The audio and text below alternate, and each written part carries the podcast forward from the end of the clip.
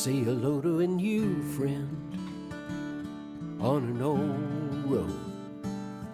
Take a two lane trip of memories into mysteries unknown.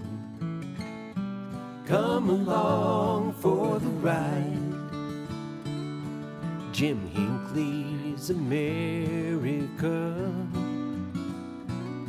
Jim Hinckley's America.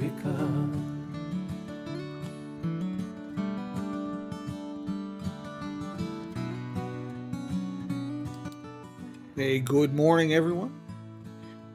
A little bit of road trip inspiration there from Joe and the boys, uh, Woody and the boys of the road crew. Today we're going to be talking about ducks and elephants and shoes and, well, larger than life roadside attractions.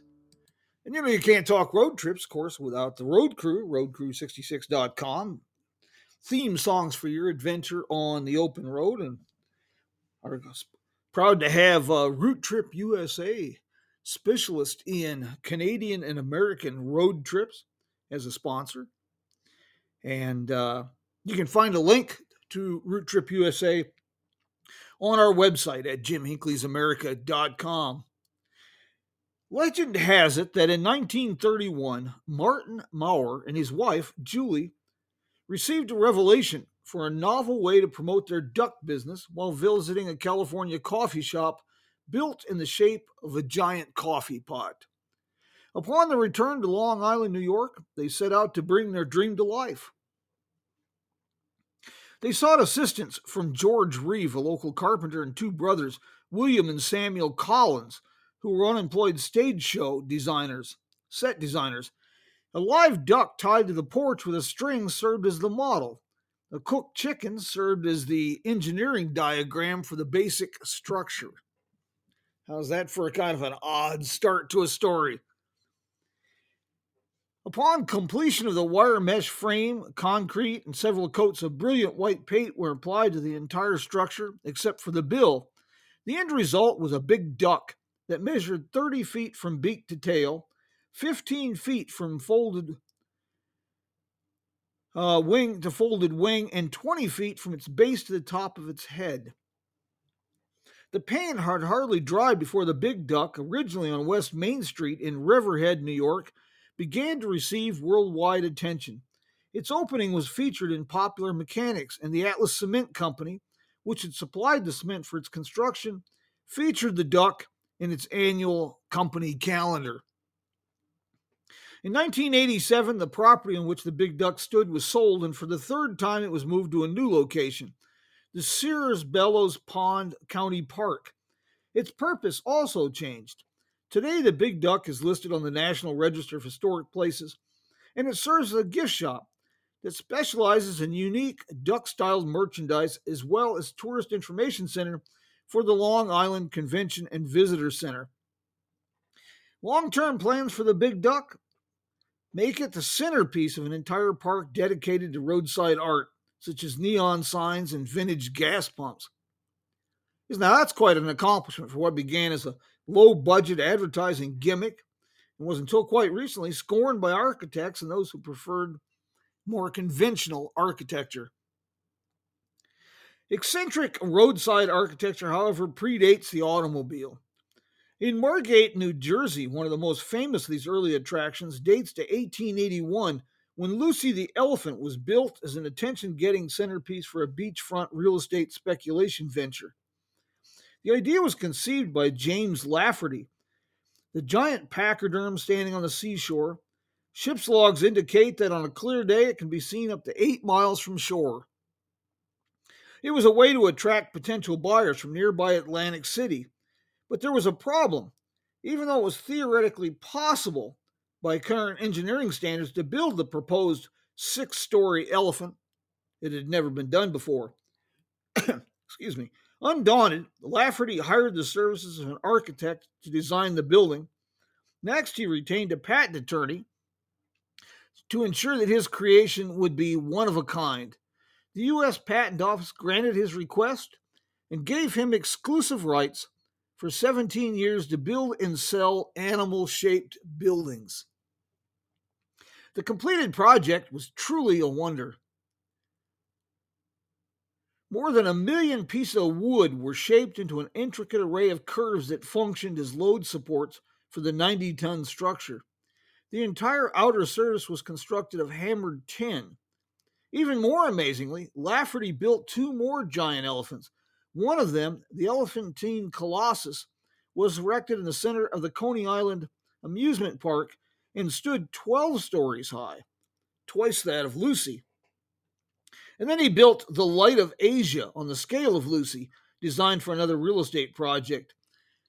Unfortunately, only Lucy survives. Animals were not the only choice for those who chose to build larger than life models of everyday objects for their roadside establishments or as monuments to their success. In Hellam, Pennsylvania, millionaire shoe magnate Mahlon Haines built his dream house in the shape of a giant shoe in 1948. The innovative residence is 48 feet long, 17 feet wide, and 25 feet high at the rear of the shoe. It has three bedrooms, two bathrooms, a kitchen, and living room, with everything laid out on five staggered levels. The garage in the instep is now an ice cream parlor, and the furnace and water pump are in the heel. The shoe theme is evident throughout the house and property.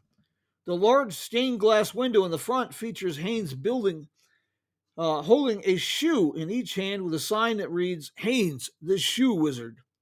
For the children, there's a shoe shaped sandbox, and for the dog, and for the dog, there's a similar shaped shoe house. The fence features shoe cutouts. One of the most ama- intriguing facts about the house is that Haines never lived in it. Instead, he offered it to elderly couples and employees for all expenses paid weekend getaways. After his death in 1962, the house became a combination private residence, ice cream stand, and souvenir shop. A similar looking home in Webster, South Dakota, appropriately serves as a shoe museum.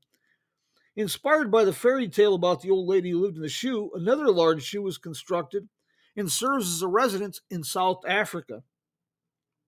Then, along Highway 61 near Natchez, Mississippi, stands another unique example of unconventional roadside architecture. Mammy's Cupboard is a 30 foot high concrete stereotypical black mammy. For more than 60 years, she stood as a local landmark with earrings made of horseshoes and a red brick hoop skirt punctuated with arched windows. Over the years, she has had several local residents as well as passing motorists in numerous guises in between periods of abandonment. Originally, she was a gas station and restaurant. In recent years, her most common uses have been as a small restaurant and a second-hand shop. Mammy's Cupboard is a unique time capsule from a time long past in an era of political correctness run amok, her very appearance along the Verdon roadside can be startling at first sight. Mammy's Cupboard, The Big Duck, and Lucy, they're survivors of an era when America's roadsides were dotted with monuments to individuality. For the adventuresome, many other memorable attractions are scattered throughout the country. These attractions are a reminder that quite often the most memorable structures are those built on a monumental scale.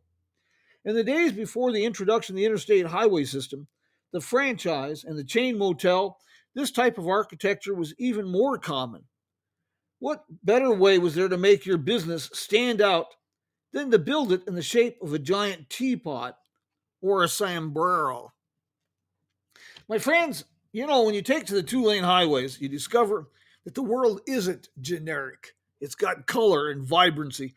And of course, one of the most famous of these roads is Route 66. And uh, to ensure a great, memorable highway on, uh, well, Route 66 or any of our other great two lane highways, check out Route Trip USA. For more road trip inspiring stories, join us for another episode of Wake Up with Jim Monday morning, 6:30 Mountain Standard Time. Or uh, check out our website, jimhinckleysamerica.com, and then our Sunday morning program. The tickets are free, but you do need to register in advance on Eventbrite. This is Coffee with Jim Sunday morning. Uh, we will be talking about the Great Southwest on the big screen this Sunday. Everything from an all dwarf Western to the first feature film ever made. Uh, I think you're going to find this a little bit of fun. Do we have any questions uh, for our road trip enthusiasts this morning that are with us? Uh, if not, I have one more little plug. Take a look at Two Lane Life, and it's number two lane li- then life on YouTube. I sat down with the boys yesterday for an interview, and uh, a couple weeks ago, I gave them the tour here of Kingman, Arizona. They seemed rather impressed, but uh, might take a gander. Kind of a virtual tour of our historic district some of our surprising history and celebrity association here in Kingman, Arizona. My friends, I want to thank you for joining us today. If you know of any unique roadside architecture, such as uh, giant shoes or Mammy's cupboard or B 17 gas stations, hey, drop me a note. I'm really curious about these mimetic architectures. Well, if we have no questions, I'm going to wrap this up. I hope you found it inspirational, and I look forward to hearing from you about your road trip adventures. Take care, my friends. Vaya con Dios, and adios.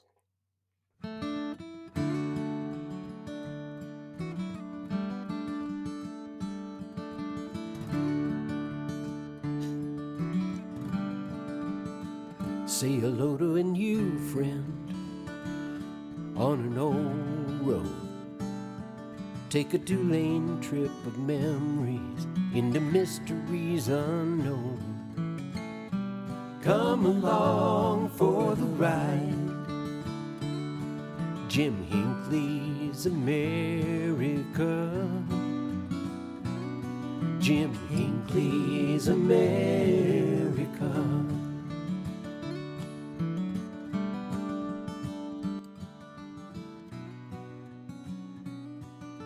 For those who are traveling uh, this weekend here in western Arizona, it's going to be a touch of wintry weather. Travel safe, my friends.